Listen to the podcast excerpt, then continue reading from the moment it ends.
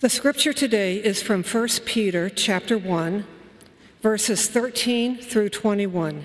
Hear the word of the Lord. Therefore, prepare your minds for action. Discipline yourselves. Set all your hope on the grace that Jesus Christ will bring you when he is revealed. Like obedient children, do not be conformed to the desires that you formerly had in ignorance. Instead, as he called you, who is holy, be holy yourselves in all your conduct, for it is written, You shall be holy, for I am holy. If you invoke as Father the one who judges all people impartially according to their deeds, live in reverent fear during the time of your exile. You know that you were ransomed from the futile ways inherited from your ancestors not with perishable things like silver or gold, but with the precious blood of Christ, like that of a lamb without defect or blemish. He was destined before the foundation of the world, but was revealed at the end of the ages for your sake. Through him you have come to trust in God, who raised him from the dead and gave him glory, so that your faith and hope are set on God. The word of the Lord. Thanks be to God.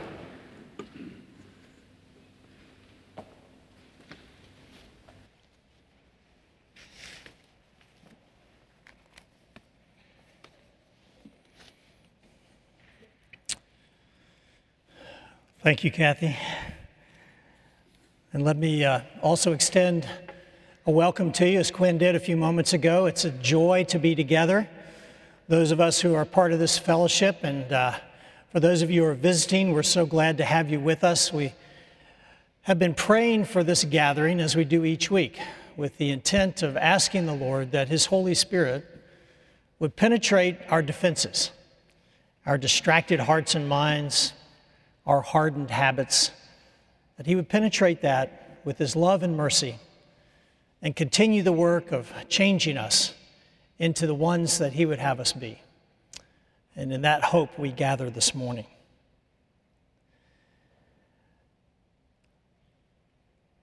How many times a day is this scene played out in households throughout this congregation?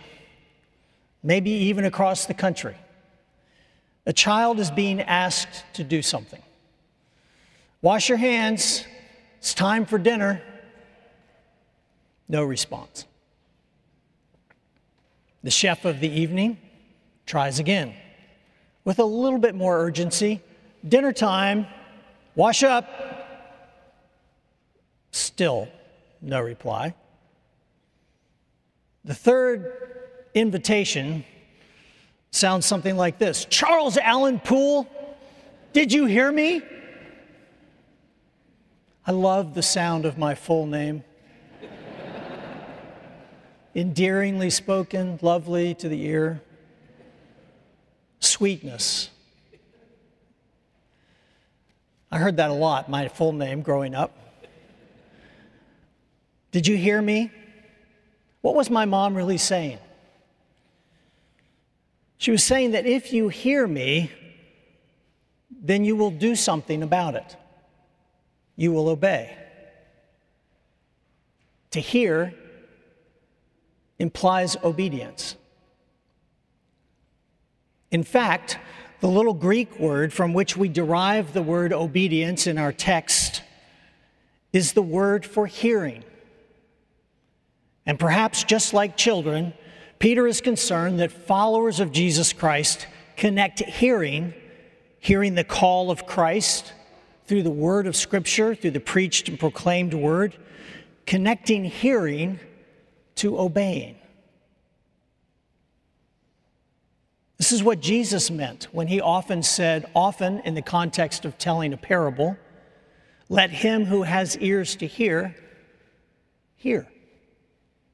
In other words, you will understand this parable if it changes the way you live. We hear a similar theme from the Apostle James in his letter don't merely listen to the word and deceive yourselves, but rather do what it says. And this is a theme that we have already heard from Peter's little letter back in the second verse of this first chapter. We were chosen for obedience to Jesus Christ. And we'll hear it again before this little letter is over. Jesus, James, and Peter, among others, in slightly different ways, are making the same point. Unless the gospel connects with how we live, then we are in trouble. James says that we are living a lie if we refuse to do that. Peter instructs us in the opening words that we just had read for us to be very intentional. Gird up your minds for action, he says. The picture I have is a, is a man in first century Palestinian dress, a long one piece thobe which he gathers and tucks into his belt so as to allow him freedom of movement at a moment's notice. Get ready, Peter is saying. Be disciplined, be alert, prepare for action. Don't get caught unaware. The assumption here, of course, is that change does not come easily to any one of us. We need to be attentive to the shape of our lives before we knew Jesus Christ, we didn't know better. Peter says, before that, we were ignorant. But now we have no excuse. We do know, and we become accountable for living according to what we know. Peter urges us don't conform to the evil desires you had when you lived in ignorance. Just as he who called you is holy, so be holy in all you do. Of course, the only way to know what is holy, what is pleasing to God, is by attending to His Word, Jesus, and to His Word in the Scriptures, which reveal Jesus to us. Wrestling with God as we do so, engaging with Him, and not alone, but with others together. With these people who are seen together, to those who are members of this congregation who are bound together by the singular confession Jesus Christ is Lord. We say that together, it binds us together. We count on that in our life together. Wrestling with God together this is, in fact, what the word Israel means. You remember the story of Jacob wrestling with an angel of God. And as a result, God changes Jacob's name from Jacob, which means he who trips everybody up, the deceiver, to Israel, which means literally wrestling with God. And Jacob's name became the name of his people. And as you wrestle with God, like Jacob, you will find that some things are easier than others. When I first came to faith as a sophomore at university, I came to realize pretty quickly that my language was a problem, dishonoring to the God whom I had just professed allegiance to. Like many young men, and increasingly many young women, I was pretty thoughtless about my speech and peppered my sentences with profanity, taking God's name casually in vain frequently. But as my eyes opened to the truth of Jesus Christ, I began to realize that words really matter, that words were a gift. So suddenly, if I carelessly said, damn, I was aware now that I had a category of hell in which damnation fit. It made me think differently about a word that I had used up to that point most thoughtlessly. Language is actually attached to something real. And so I started paying attention because language is the unique privilege for humans to reflect on that reality through our thought and our speech. Words matter. And to conform our speech to what is real is the great gift that human beings have. So I began to pay attention to my language, and not just to curse words, but to how I spoke more generally. Was I speaking just to be clever, to be thought of as funny, or to draw attention to myself? Or was I instead seeking the good of others in my speech, to build one another up? Is the way the scripture enjoins us to use our speech. Now, these kinds of questions, I have to say to you, entered my mind for the first time in my whole life. It's embarrassing to admit, but there it is. Some things come easily, like changing one's speech patterns did for me. But sometimes patterns of life are more difficult to identify, harder to change, then, too. Sometimes we can't see them, they're so deeply ingrained, and we need help. A faithful friend is worth more than gold. Someone who shares your desire to honor Christ, someone you trust to speak the truth lovingly to you. Patterns of jealousy, envy, distrust, habits that we can't see might be very obvious to those around us. In my experience, you need to not only invite somebody to walk with you in a very direct way, but you have to be very direct with them and hold them to it when asking them for this kind of help. Would you tell me if you see something in my life that you think brings dishonor to Jesus Christ? Would you tell me, please? I need you to tell me if you see something in my life that brings dishonor to the gospel and to the Lord that I am trying to follow. You see, we need input from those around us who share our goal of honoring God. It's with the help of others that we are best able to see ourselves most clearly and to pay attention to those places in our lives that need to be changed. Several years ago now, many years ago now, Betsy and I went on a vacation. I don't know what it's like in your household, but usually we have to go on a vacation to have a really rip roaring argument.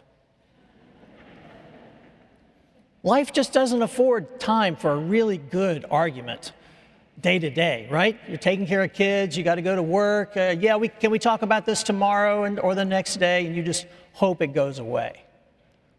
But boy, when you're on vacation, there is no escape. We were in New Hampshire. We went to a restaurant. The restaurant was closed. It was rainy. It was gray. It was one of those beautiful days in New Hampshire. And so we were sitting in the car, and Betsy said, Can we talk? And everything in me wanted to say no. Three hours later, we had covered some ground. Voices were raised. If you were standing in that parking lot looking at this car, you would have seen the windows gradually steam over. But my wife had mustered the courage to say, after many years in ministry together, I'm not doing so well. And I don't think you're doing well either. Of course, I jumped to agree with her immediately and said, Oh, yes, you're right about this. No, not at all. It took three hours, but finally I did come around and said, Yeah, okay, tell me more. And then she said, Would you be willing to meet with a couple of couples who we know and trust who are sharing our pilgrimage with Jesus Christ? Can we just share what's going on with us and ask them for their input and their prayer? Well, that was over 10 years ago. We're still meeting with those same two couples. The mission of that group has expanded to include their lives as well. And as I was trying to discern when it was time for me to step away from my long term pastoral call in Durham, those two couples were part of that conversation where we said, What do you see? We don't want to overstay our welcome, but we don't want to leave too soon. So, what began in a crisis became a way of life for us. But then, of course, there's one other set of challenges that come to us as we seek to be obedient to Jesus Christ. And these are the challenges in Scripture that we understand all too well, but we don't like. We don't agree with, we don't understand. We're suspicious and we're stubborn. And so we want to say, Well, God, explain yourself. Tell us why this is the case. And we'll consider it. We'll think some more about it. But Scripture changes, turns the tables on us. You might know the name Carolyn Arends, a writer. She tells this little parable.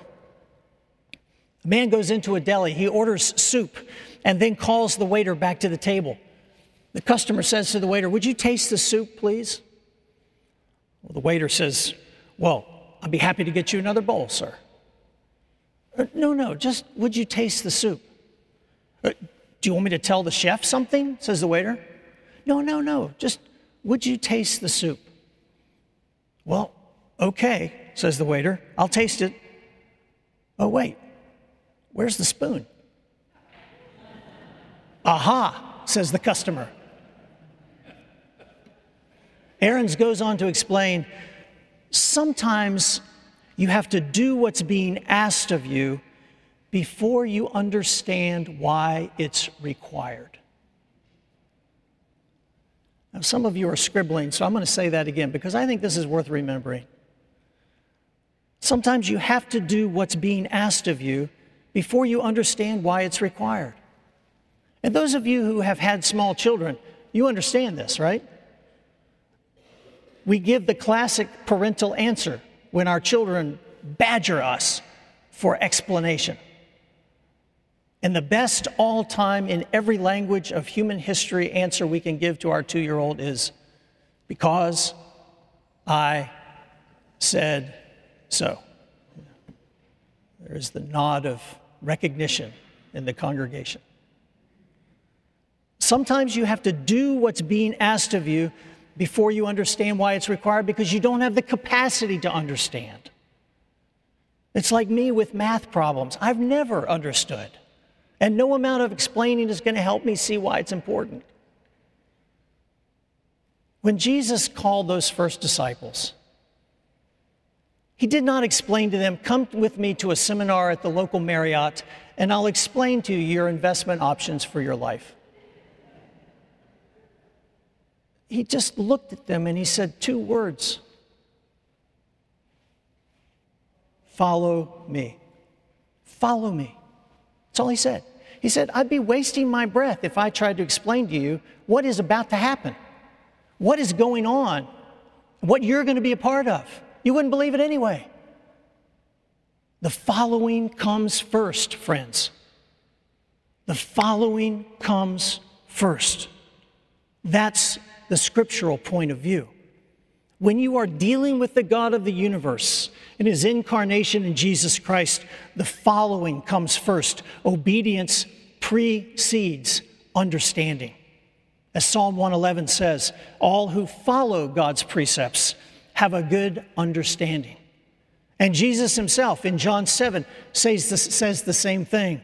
If anyone chooses to do God's will, he will find out whether my teaching comes from God. Or as George MacDonald, C.S. Lewis's mentor of the imagination, said, obedience is the opener of the eyes. The fact is, the wisdom of a practice or a habit often doesn't come clear until we choose to follow God's way. It might be the wisdom of participating in a church when you don't really want to. Or forgiving an enemy when it seems impossible. You might not see the wisdom in practicing sexual restraint in a relationship, even though Scripture has some pretty clear words about that. You might, know, not, you might not recognize that you're actually stingy and tight fisted until you follow God's commands to be generous with your time or your money. You see, you don't actually know what has a grip on you until you resist it. In both my wife's and my family lineage, the carnage from alcoholism is atrocious. Countless lives have been lost, damage done one generation to the next. The carnage is unimaginable. And I know I'm not alone in that. Over the course of years of talking to people, occasionally I've had occasion to speak to someone who was came, comes to my attention battling an alcoholic addiction or some other kind of addiction, actually. In one particular case, I remember a good friend of mine, we'd been friend for, friends for years, but I was beginning to see the slow indications of a deepening dependence on alcohol. And I asked him, How is this affecting your family, your relationship with your kids, your work life, all of which I knew were in the decline? Could it be that you have a problem with alcohol? Oh, no. Absolutely not. Would you stop to see if you can? No need to do that. I don't have a problem. He lost his job, lost his marriage, lost his relationship with his children, and to this day, he will tell you that he was not an alcoholic. Friends, when it comes to self evaluation, we are all masters of fiction writing. When I look in the mirror, I see a younger man, a handsome man. No laughter, please. When I look at a photograph, I go, oh, who is that? It's not me. I have a choice in that moment. Which witness will I believe? The mirror or the photo? The same is true in my relationship with God. God says, I have a problem that I don't want to believe is a problem. What shall I do? Which witness shall I attend to? If we don't obey God, if we are hearers of the word and not doers, as James says, we are deceived. And here's what happens, friends.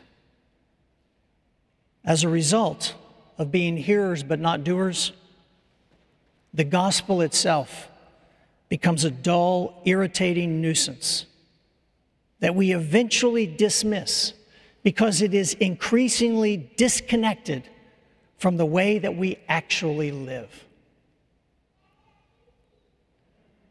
Because, as the great theologian Humphrey Bogart said in the movie Key Largo, if your head says one thing, but your whole life says something else, your head loses every time.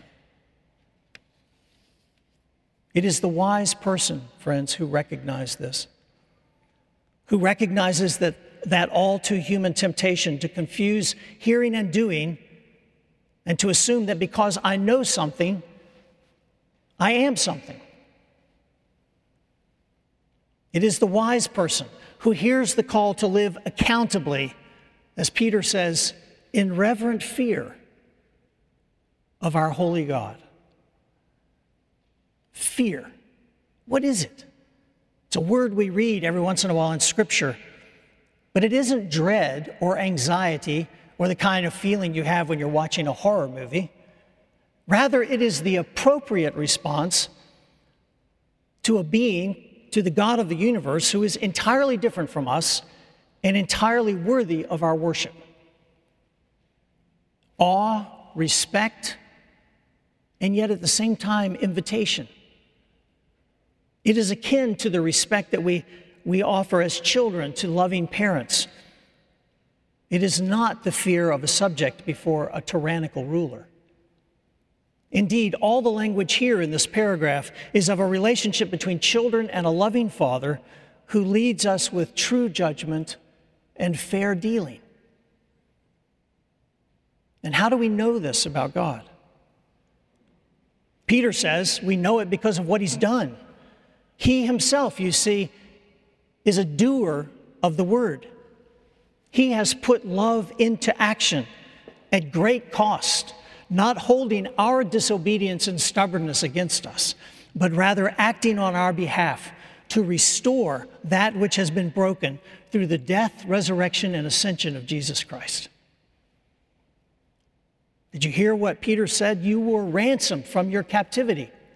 You didn't even know you were being held captive. You were bought with a price, not perishable things like silver and gold, but with the precious blood of Jesus Christ. His life for yours, the life of the Son of God, given for you so that you in return might be restored to life with God. Friends, that is what it means to live. So, the one who asks us to be holy as he is holy is actually the one who knows us better than we know ourselves and who loves us more than we have ever been loved in our lives. And if that is true, and I imagine that most of us in this room would say we believe that it is, then it leaves us with only one question What obstacle remains that keeps you from saying yes to God's invitation to trust and to follow? And who will you invite in to walk with you as you seek to be holy, even as your loving Lord is holy? Let's think about that for a moment as we pray.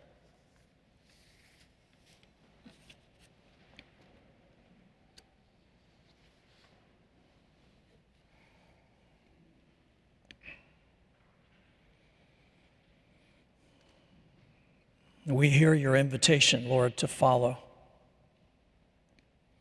You know our reservations, some of which are rooted in doubt some of which are rooted in not understanding. Some of us want control.